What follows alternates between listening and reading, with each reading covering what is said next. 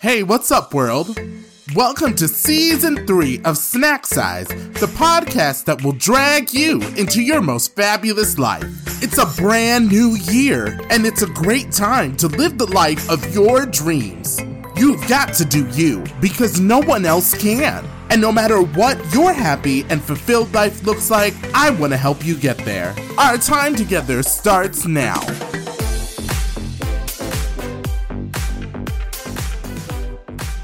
Snacks! Happy 2021! It is so good to be here with you all in this brand new year. 2020 was very long and difficult, but in a lot of ways, full of life lessons.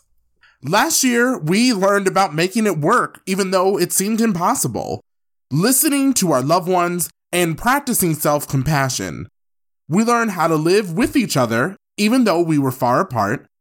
We learned when to be angry and when to forgive, when to speak up, and when to be quiet. Most importantly, we did all of these things together and we got through it.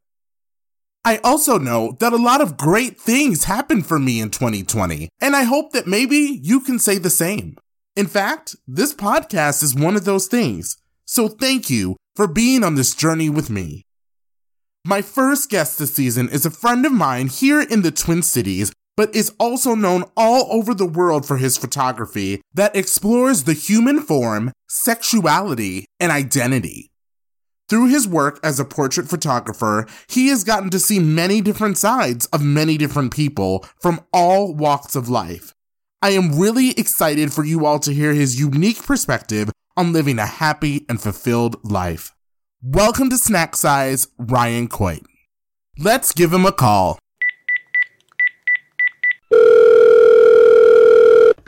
Hi, Ryan. Welcome to Snack Size. Hello. I am so excited to have you. Ryan has actually been a huge part of my journey because he has taken the photos of every cover of Snack Size. And we're going to get to know Ryan really close here in just a moment. But first, Ryan, I have to ask, how is your year going so far? And what are you looking forward to in 2021? Well, thank you for having me, first off. And uh, my year's going well, you know, just rolling with the punches and kind of figuring out things as we go. Obviously, life's a little bit different now, but hopefully things will start to get back to normal eventually. And as far as projects, hopefully all the stuff that got postponed in 2020 is going to happen this year. So it's definitely been a difficult year for us artists. We put a lot of work in, and then all of a sudden everything just got derailed. So, speaking of your projects, how did you get into photography? I had an interest in photography from a very young age. I remember one of my mom's best friends was a photographer, and I just thought it was so cool, and I just was interested in that. Um, I started out with saving my money uh, from my little job and going and buying a small film camera and just you know taking pictures of the flowers in the yard and of friends and i mean i was maybe 13 14 buying that camera so i was pretty young do you remember the point in your life when you said you wanted to start taking photography seriously as more than a hobby? In high school, I took photography classes, and I knew then I had a really strong interest for it. After high school, I was actually a Jehovah's Witness, and I went door to door every day. And I remember just kind of looking at things and being like, oh, that would be great to photograph. That would be great to photograph. And then it was about a year and a half after high school. Um, I looked into going to the local community college for photography, but that was not a career that was encouraged by my family. So I looked in other areas, but eventually, fast forward down the road, I got there and I was able to go to school for photography and learn the things that I wanted to learn. That's amazing. So you and I are pretty close. I did not know you were a Jehovah's Witness. Mm-hmm. Sure was. When did you decide to step away from that? I was 19. You know, I I knew that I was gay and I knew that I wouldn't be able to come out and be myself if I stayed in the Jehovah's Witness organization. So I made a plan and got out and history from there. when you got out, would that be around the same time you continued to pursue your photography? No, it did take me, you know, a couple years because I, my whole world was gone. So I had to kind of restart and rebuild, you know, myself, get a job, be able to pay my bills, get my feet on the ground. And so school kind of took a back burner for a minute. And then, you know, it took about three or four years maybe um, until I was like financially like, okay, I can get my own loans, I can get my own, you know, everything. It takes time. That's a really powerful story because so many artists find themselves having to break away from whatever they were doing and starting again and building from the ground up. For you, what was the biggest challenge and how did you overcome it? The biggest hurdle was just being okay with myself. At that point, it was like I didn't care what anybody else thought. I had already left, you know, and I was on my own. And now it was just being able to look in the mirror and say, you know, I'm proud of being a gay man. I'm proud of making the choice of leaving what I knew and what was safe to explore this whole new world that was terrifying. You know, I'm 36 now and I look back at that 19 year old and I'm like, holy crap. Like, how did I have the courage to do that? So now you are internationally known for your photography. Do you remember the time that you felt was your first big success? I had an exhibit that I got to be a part of in London in the end of 2015. And that was that moment where, like, you know, you flew across the world, you walked into a room, and I not only got to have a collective exhibit with other queer artists at the Fringe Film Festival, but they had me do a solo exhibit as like the opening party for the Fringe Festival week. And that was like you can't put those type of feelings and emotions into words because you walk into a room and all these people are there to see what you created. It's still like I have goosebumps now, and it like it it just blows your mind as an artist to get to experience something like that. Your reputation definitely precedes you for how wonderful your work is to the point where it's a little bit intimidating. I remember when I worked with you the first time and didn't know you, I thought you were going to have a bigger head than you do, but you are actually one of the most humble people I've known. How do you manage to keep your head on your shoulders? I guess you said the word intimidated. To me, it's like I'm just Ryan that works up in my little studio, that takes pictures, and it's like it's what I love to do. If I could do that every day and just hold the camera and not have to go through you know all the other side of you know trying to promote yourself and run a business and just holding that camera and shooting to me just brings so much joy. I think people see my work and you know you make a reputation for yourself which is great. But I, I, think sometimes people don't realize that side of me that like i just genuinely love taking pictures and it brings me so much joy to do that. And one of my favorite things about portrait photography is that you get to work with somebody to create something that is not only making me feel good as an artist, but for that person that's in the photograph, it gives them an opportunity to feel great about themselves too. I do want to go back to your work here in just a moment, but there was something interesting that you said that you just want to hold the camera, but then learning more of the promotion and maybe some more of the business side was a struggle. How did you bring yourself to learn that side so that you could be successful? Well, I had bills.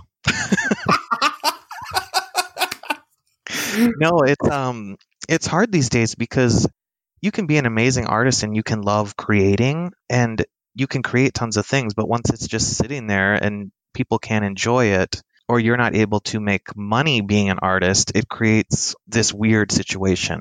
So for me it was like you know, a long time I just did photography for the fun of it. And then finally I just buckled down and was like, okay, you got to figure out how to run a business because that is not how my brain works.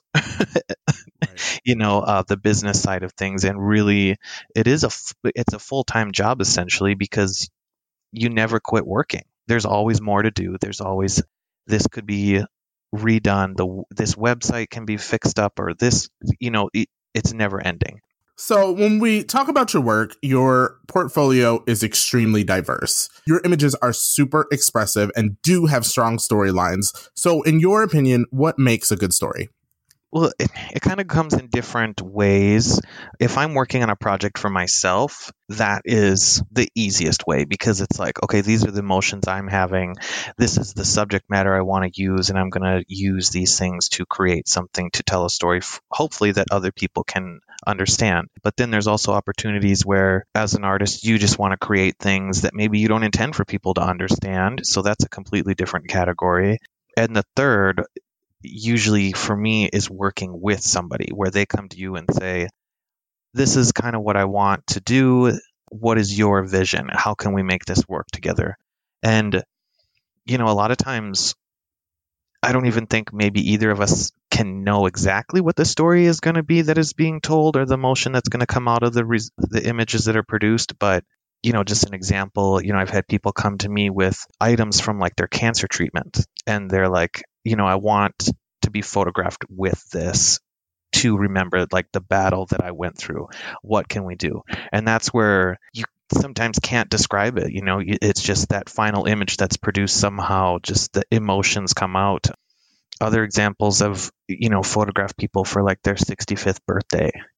And they've always wanted to do like a partially nude photo shoot and they never got the courage until they were 65 years old. And then once that time comes and they put that trust in your hand as an artist you're like oh my god. Um, it's a little overwhelming. It can be intimidating because you know you want that person to feel good about themselves. Um, so it, it's not always a cookie cutter process um, but it usually still ends up with the result of cookies we can definitely tell that you work with a lot of different people. What are three things that you've learned about people from your work? Being a photographer, a portrait photographer, definitely teach you that we all have insecurities. Like every single person. There's not an exception in the book. and I guess also, I mean, we all just want to feel good and look good and present ourselves to the world in a way that we feel sexy and beautiful no matter what our size, shape, you know, gender it uh. It just we all want to feel fabulous, really. I guess a third thing for me would just kind of be the I mean, I have it tattooed on my wrist as we are beautiful. And I think deep down, hopefully everybody can feel that at some point. And I know sometimes it gets a little hard to remember that, you know, myself included. There's not there are days where I don't feel beautiful, but you just have to keep like reminding yourself. That's kind of been a mission statement, I guess, in a way or form for my photography for quite a few years is that we all are beautiful and, you know, we all have a different, different beauty to bring to the table. If you looked at all of your work, what would you say your message is to the world? You know, for a few years now on my website, that right at the beginning it says individuals expressing their sexuality and identity, the innate beauty of desire, sex, of life it's enjoyable for me when I photograph people to show different humans, different body shapes, different genders, um, because I believe that representation in my artwork, like I want it to be diverse. Um, the leather and fetish scene, I know within that category itself, you know, I remember years back, like it was just all white dudes and in leather. And now slowly um, we're starting to see a lot more people of color, you know, a lot more um, non-binary representation, trans res- representation, and uh, also women represented. And it's it's nice to see just my few years within the leather community that change kind of slowly happening. I'm I'm glad to be a part of it too. You know, like that's one thing in my photography work that I I do make a conscious effort to make sure that I'm showcasing different humans because that is, as a photographer, I believe, our job. You have always been very, very conscious, and I've always appreciated that about you. And what I appreciate about you is that you put the work out there and just let it be what it is. It's not trying too hard. It's not fake. It's very much you see beauty in everything. And so that's what you're putting out there. I think that in at least our small little community, you have probably changed the way people, I guess, imagine or view in images, you know, what different communities look like. Oh, well, that's very kind of you to say. From your experience, what advice would you have for others who may want to do the same thing or be successful in their own craft? when it goes for advice for other artists, I I mean I have multiple artist friends and the first thing that usually always comes up in conversations is just try. You have to try. If you don't try something, it's not going to happen. Whether it's the smallest little obstacle or a huge project that you want to handle, you have to create. And as many artists, I for myself, um, 2020 was a year that I really had to force myself to create because otherwise you go crazy. And people joke around thinking, oh, you know, artists always say they need to create to feel, you know, like they're doing something or feel alive. And girl, it's true. If you're not creating, it's like you don't feel that drive.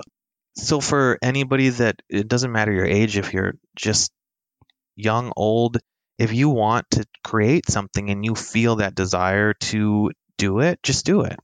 Um, and one of my favorite quotes is a Andy Warhol quote, and he said, "While people are judging your art, make more." Or I believe it might have been, if people are deciding whether they like or dislike your art, make more. But the point is, like, make it. Stop worrying about what people are going to think about it and just do it. And it's scary though, because, you know, when I first started, I was always so worried. Well, what are people going to think? What are they going to, you know, if I take a picture of that, are they going to think I'm weird? Are they, you know, why is that guy in a gas mask? Those type of things. And now it's like, I don't care what anybody thinks. If I want to take a photo of something, I take it and put it out into that world because that's just the way it has to go. And if somebody likes it, they like it. If they don't, they don't. All right. So, last question. In your own words, what do you think the key is to a happy and fulfilled life? The key to a happy and fulfilled life is kind of like we said earlier. If you want to do something, go do it. Life is is is short and it's happening right now. Like if you are inspired by something, run with it. That's how I found happiness over, you know, especially in my 30s. It was like if I wanted to go on a trip to see something, I would go. If I wanted to create a memory with my friends, create that. If I wanted to do a certain art exhibit or a show or do a photo series on a certain topic, just do it. Um, one of the one of my favorite exhibits I've ever done uh, is the We Are Trans Gallery. And it literally was me and a friend, and we were just chit chatting about how cool it would be to have an exhibit with people's photographs and then them tell their stories. And we both just looked at each other and we're like, well, let's do it, you know?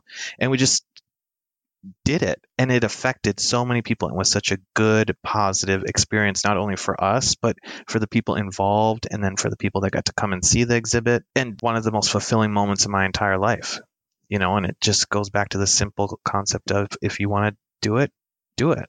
Speaking of exhibits, do you have anything planned for 2021 that we can know about now?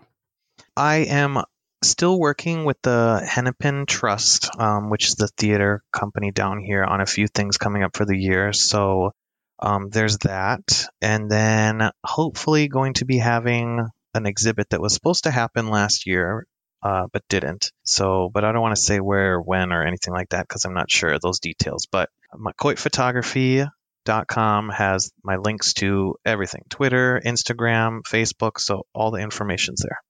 and it will be there as soon as it's available. all right. Well, if you want to know the latest on Ryan, that is coitphotography.com. And follow him on social media. Definitely check out his Instagram, which is what's your Instagram? Uh, Coit Photography. Coit Photography. He is posting stuff all the time. It's very interesting. I follow it myself. I highly recommend. And thank you so much, Ryan, for coming on Snack Size and sharing your life with us. It is definitely so good to have you, especially since you've been such a huge part of my journey. Well, well, thank you so much. I was happy to be here. All right, Snacks. Until next time, go be fabulous. Hey Snack! Thanks for hanging out with me and listening to this episode. You can get into every episode over at www.snacksizepodcast.com. And don't forget to register for my email list so I can keep you in the loop about new episodes, sneak peeks, giveaways, and more. That's www.snacksizepodcast.com. Until next time, see you later, Snack.